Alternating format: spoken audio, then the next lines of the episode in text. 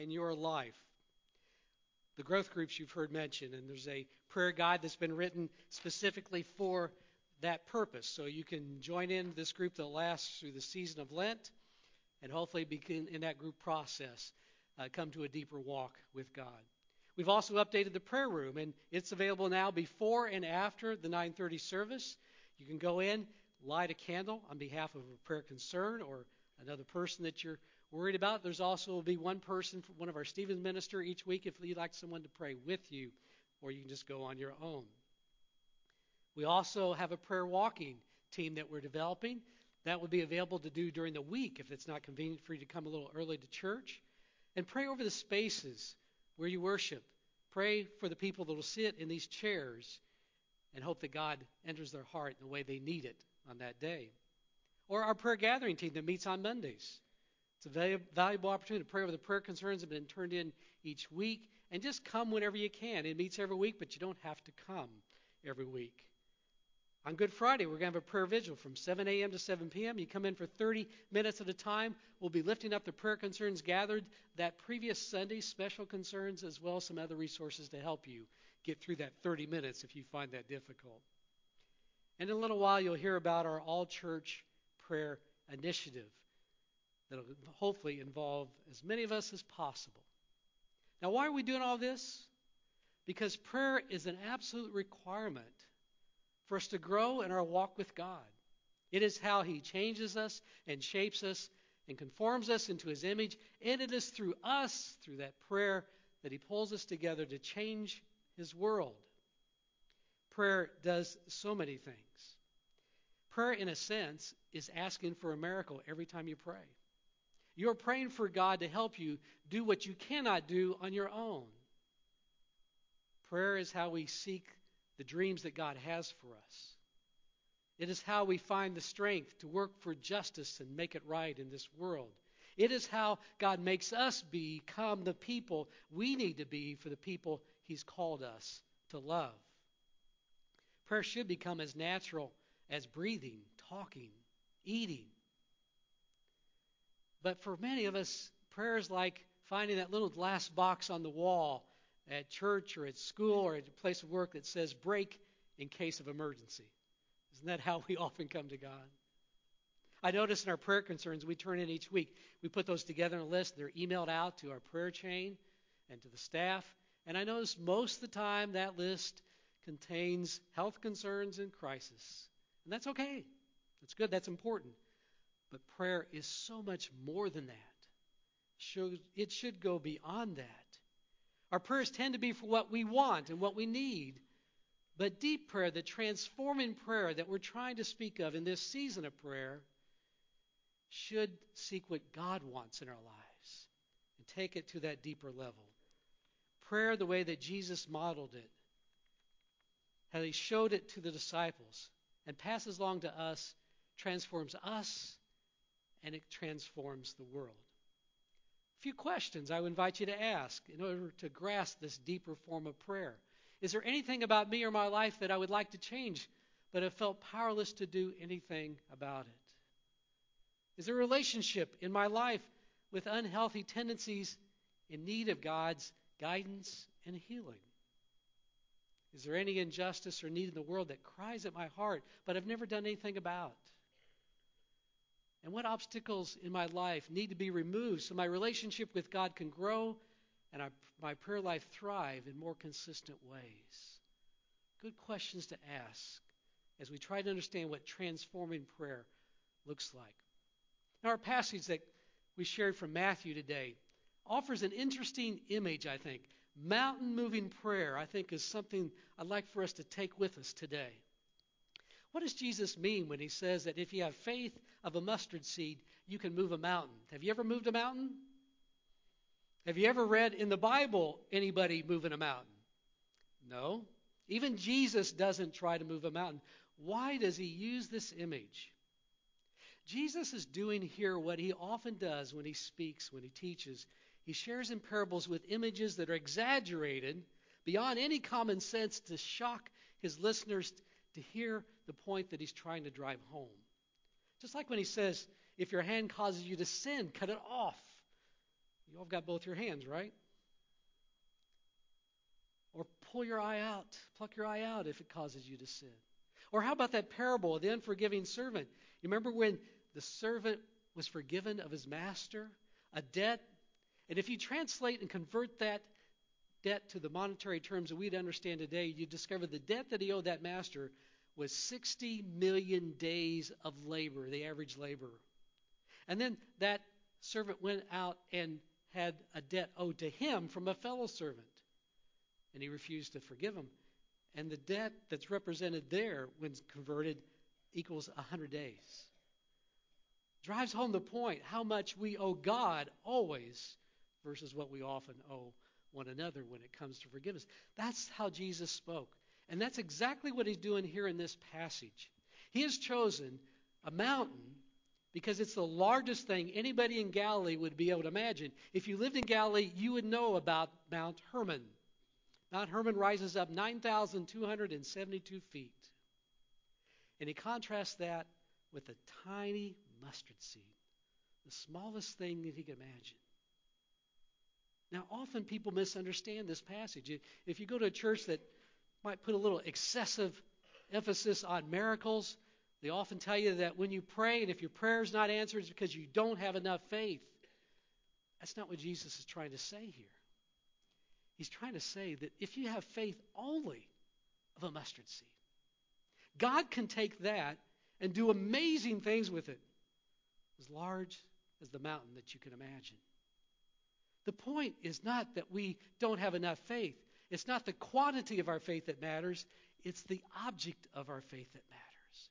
It's not do we conjure up somehow some increased amount of faith, energy, and somehow God will grant it to us. No. Just put a little bit of trust in the God who can do anything, and He'll grant you what you need in your life. It's not that our faith has to be great, it's that our faith is in a great God, is the point that he's trying to make.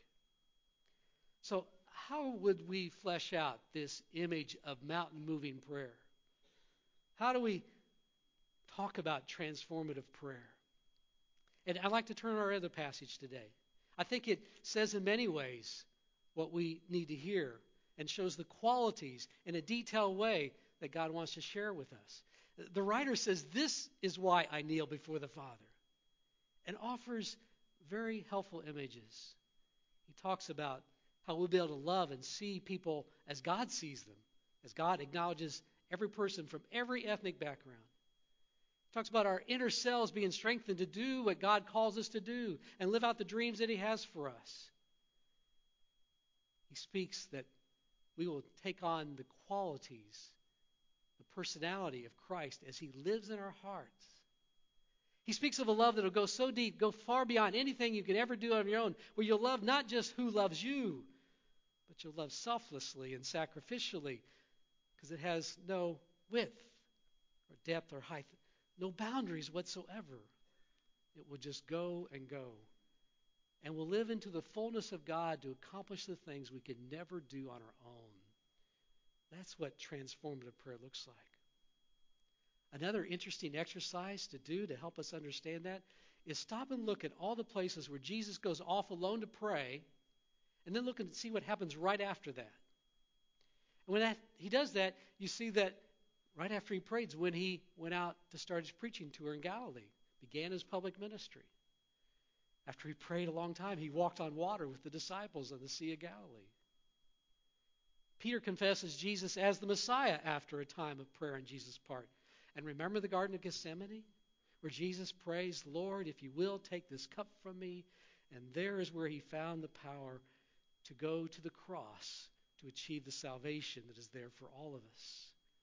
And you'll find time and time again, after Jesus heals, he often needs to go off by himself, I guess, to renew his spiritual energies. But you can also look when he prays in public and see what happens. He prayed at his baptism and received the Holy Spirit, came in the form of a dove. He prayed all night before choosing his disciples. He gives thanks before feeding the 5,000. And the disciples are watching him pray, and they ask him how to pray, where he gives them the Lord's Prayer, which we still cherish to this day. And even at Jesus' last breath is a prayer. He is on the cross and says, Lord, I commend my spirit into your hands. Prayer changes things. You begin to get a sense that it's more than just praying for health and prosperity, it's so much more. Now, one mistake I think we often make is we tend to think prayer in such individualistic terms. It's about me and God. And often our prayers are confined to the boundaries of our own personal lives. And that's part of it, but it's so much more. I believe one of the reasons that Jesus talked about this image of a mountain was to help his disciples to think bigger. Because he had something for them to do, a movement to start that would eventually lead to the ends of the earth. He speaks of mountains because he hopes that we will come together to do greater things. Prayer often is best accomplished when we come together as a people, come together in groups. Imagine what can happen when, when a group that has common interest, a concern for something in the world that needs to be made right, and they pray first for God's guidance. I think they'll find much more product that comes out of it. Jesus himself said in Matthew 18, 19, Again, I assure you that if two of you agree on earth about anything you ask, then my Father who is in heaven will do it for you. When two of you agree. We need to pray together more often, corporately, and God will do amazing things. Would you take out this prayer card that you were given today? That's part of what has inspired this all church initiative. You notice that it is based on Joel 2:28 which says, "I will pour out my spirit on all flesh; your sons and your daughters shall prophesy, your old men shall dream dreams, and your young men shall see visions." And then a prayer is written based on that, inspired by that, for our congregation. Would you join with me in reading this together? Lord God, we come seeking your dreams and visions for Noblesville first. We need you to do in our lives and world what we cannot do ourselves. Lead us out into the community, to the people we are called to love. Transform our lives so completely that others will desire Jesus' life. Teach us to reach every generation with your unconditional love and forgiveness so we may be unified as one body in Christ. Amen. And our dream is that you will use this card or some other means that I'm going to share in a second to pull it out at 228 every afternoon if that works for you. If not, pick another time. And pray this out loud if possible or silently if necessary. And imagine the power that God would bring when to know that others are praying with you. I want to watch a video that shares this dream.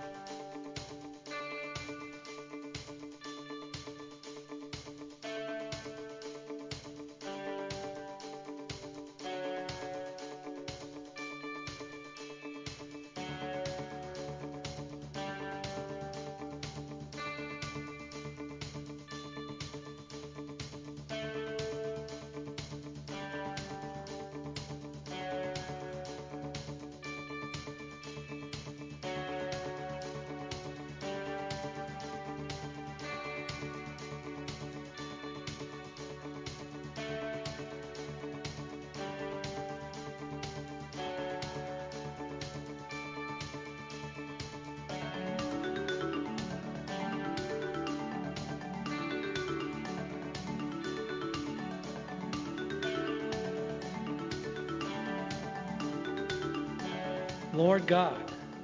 Lord God. Lord God. We come seeking your dreams and visions. Your dreams and vision. For Noblesville first. For Noblesville first. We need you to do in our lives and world. What we cannot do ourselves. Lead us out into the community. Into the community. To the people we are called to love. To love. To love. Transform our lives. Transform our lives. So completely.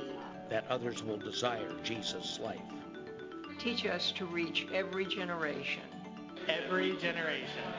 Every generation. With your unconditional love and forgiveness. So we may be unified. Unified.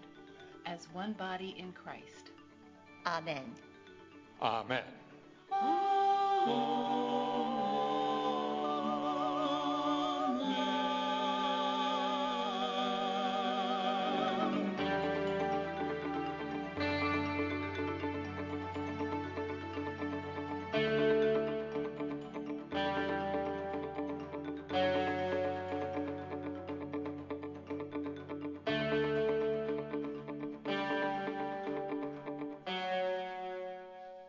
Don't you love that amen?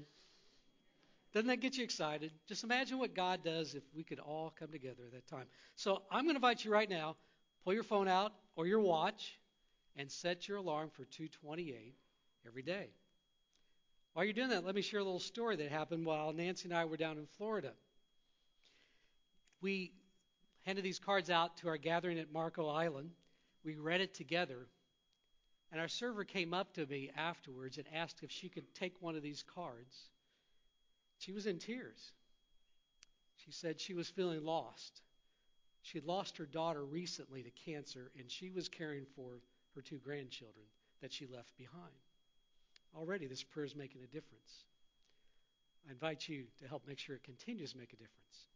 So, to make it as easy as possible, because I know sometimes it's hard to carry a piece of paper around, if you have the Noblesville First app, this prayer will be right on the front. Just press the panel, it'll take you right to the prayer. If you download the Noblesville First app, if you haven't done so, it's a great time to do it. And we have lots of people around that can help you find it. You'll get a push notification every day at 228 until Easter reminding you to do this prayer. So download the Noblesville First app. So I invite us, whatever method works best, find that deeper prayer, that transforming prayer. Because God wants to change our lives and to change this world through us. Let's pray. Lord, we thank you for the opportunity, how you make yourself available to us always, how you bring the mountain. All we got to do is bring the mustard seed. Give us that faith, that little bit of faith to trust you. In Christ we pray. Amen.